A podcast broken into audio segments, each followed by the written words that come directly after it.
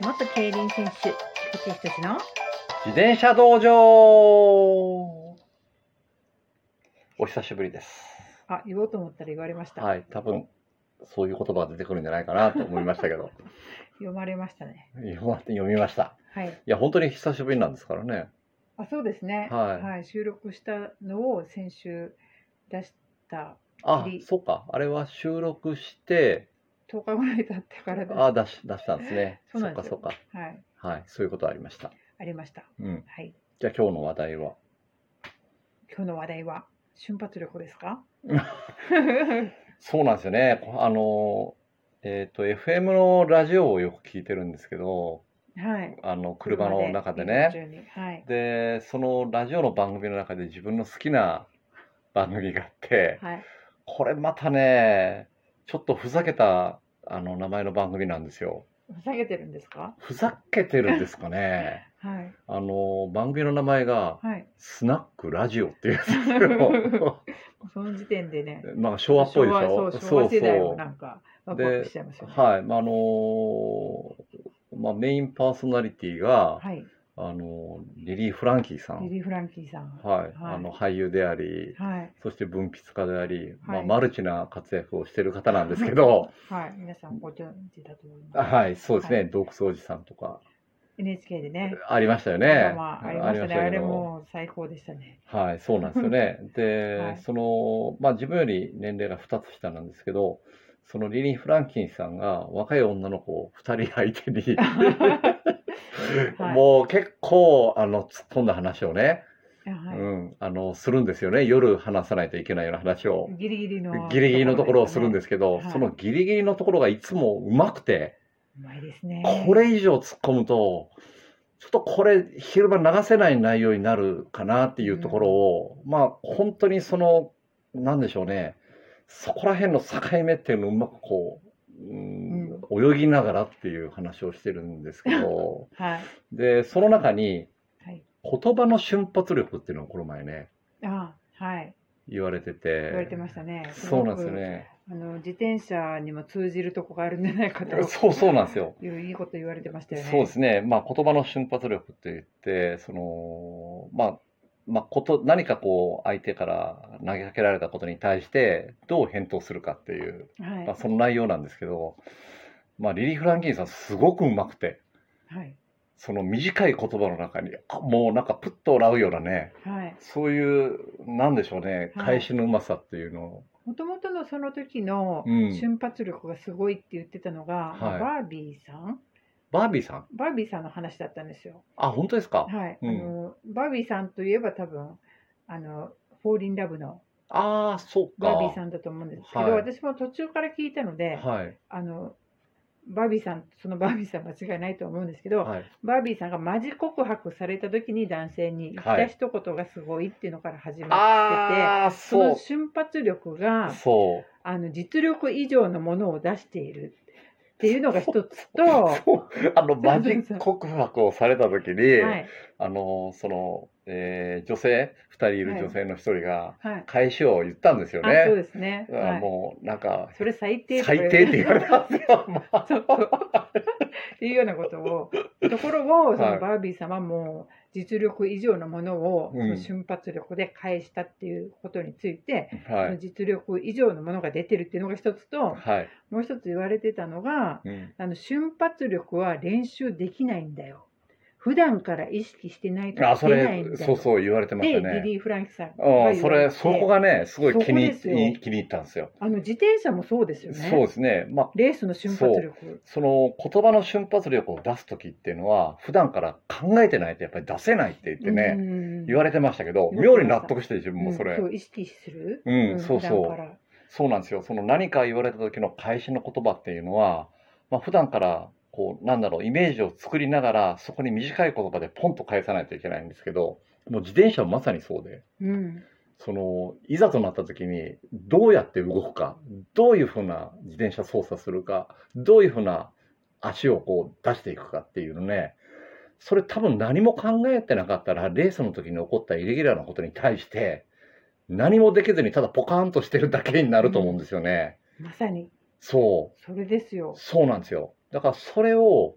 どうするかっていうのが、まさにトレーニングの一つであって、はい。例えばワットを出しました峠をその速く走りましたっていうのは、まあ、一つはこうイメージできる想定の中の一つの出来事であって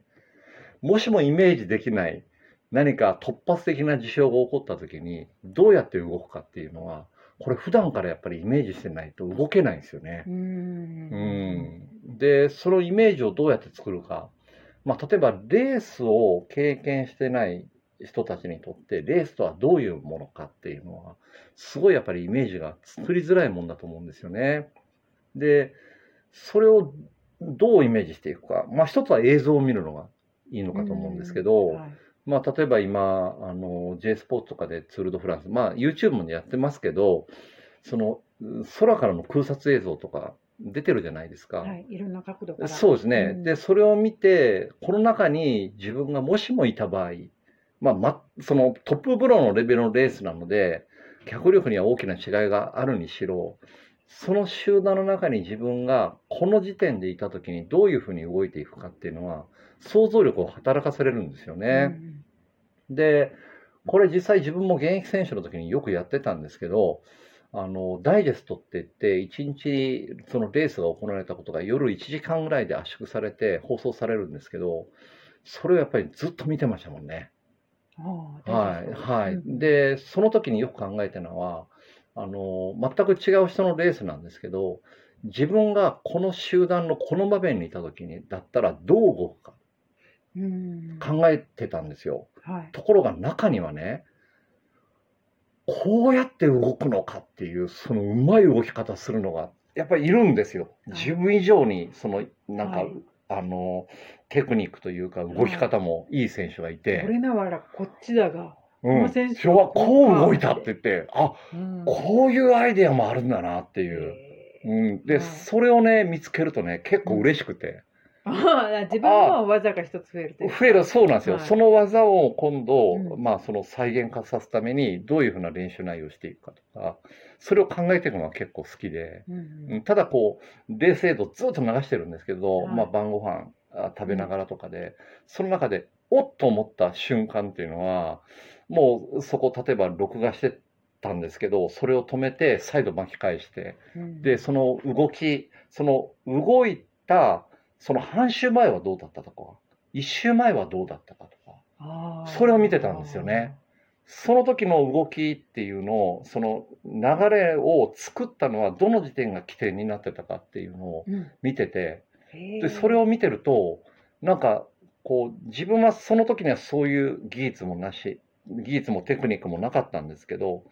それをこう、どうやって作っていくかっていうのをね、うんまあ、よく考えてました。へえ結構何週2週ぐらい前からもう始まってる時もあるんですありますありますあります。へえう例えばん、どんなことがそうですね。まあうん今あと2週ぐらい前から、その時に、まあスピードの作り方ですよね。自分が先頭に出ていく、風を受ける、その時にスピード上げすぎても、うんはやっぱり次の動きにつながらないですし、いまたスピード落としすぎても次の動きにつながらない。けど、絶妙なスピードっていうのがあるんですよね。うん足も削れない削れないし、相手もちょっと翻弄されしていくみたいなそのスピードを作っといて相手に一回前に出させて自分が位置を取って再度仕掛けていくみたいなね、ううんんでそういう動き方をこうしてる選手がいてでやっぱりそのまあ競輪なんでバンクを使うんですけど、はいそのバンクも幅があるじゃないですか。はいで幅がある中でのその位置関係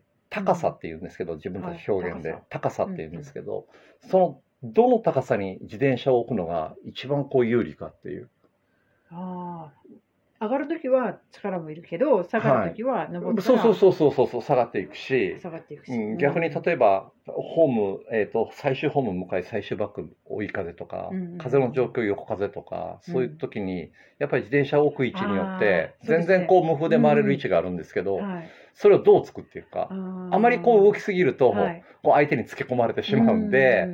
そこを例えば相手にとって嫌な高さをどうやって出すかとかね、あー一番嫌な高さで自分にとっては一番スピードが乗っていく、そうですそうです、ううんんそれをどうやって作っていく顔を避けながらか乗っていくっていうでその時に自分が実際走ってるその目で見て頭で覚えてるなんか視野の中のはい。映像みたいなのがあるじゃないですか、はいそれを思い出しながらどの位置に自転車を置いていくかっていうのをよく考えてましたようね。んそうう、いうんそういう時に俯瞰で見れるような感じですか。そうですねそうですね、うん全その自分の動きを目の前の動きを捉えるんではなくてそうですね上からヘリコプターで映像を撮ってるような動きになるんですかね。全体が見えてるよううんなうん、感でじ。そういう時はやっぱり調子いいんですよ。うんで自分が例えばここからこう仕掛けないといけないここからスピード上げなきゃいけないっていう場面と後からレース映像を見た時が大体一致してるんですよね。へー場所が。はい。ところがうんうん調子悪くなると遅れていくいきますレース映像の方が動きがだんだんだんだん遅れていく。うんうん、で遅れていくからこその自分が不利になっていくっていう、はい。まあ、そういうふうになるんですけど、うんだからそのそういうなんかねあのレース映像を見るっていうのははい。あの今から、えー、とまだもう少しレース残ってますけど、はい。えーオフシーズンに入られる方はうん例えば、ね、今 YouTube でこうカメラ積んで走ってる方もいらっしゃるんで、はいまあ、そういう映像を見たりとかう、んすごい実装感がありますよね。そうですあのね車載カメラって。そうですね車載カメラもそうですし、うんうん逆にハイレベルな戦いになりますけどツール・フランスのヘリコプターの映像とか、あれいいいいですよね。そのうん俯瞰で捉えるイメージっていうのは、そのはい実装だけだとなかなかできないじゃないですか。はいでもああやって上から撮ってもらうと、うん自分の中にイメージも作りやすいですよね。そうですねうん。でそれただ流れててすごいねこのスピードあの密集した集団の中でこういうスピード作れるんだではそのもう一つの中に入っていけないんですけどはい。やっぱりその実際に一人の選手にフォーカスしてその選手がどう動いていくかっていうのをあそこに自分も意識を乗せ意てみ識るを乗せていく。っていうの ね、はいまあそういうことまあそれが例えば瞬発力につながっ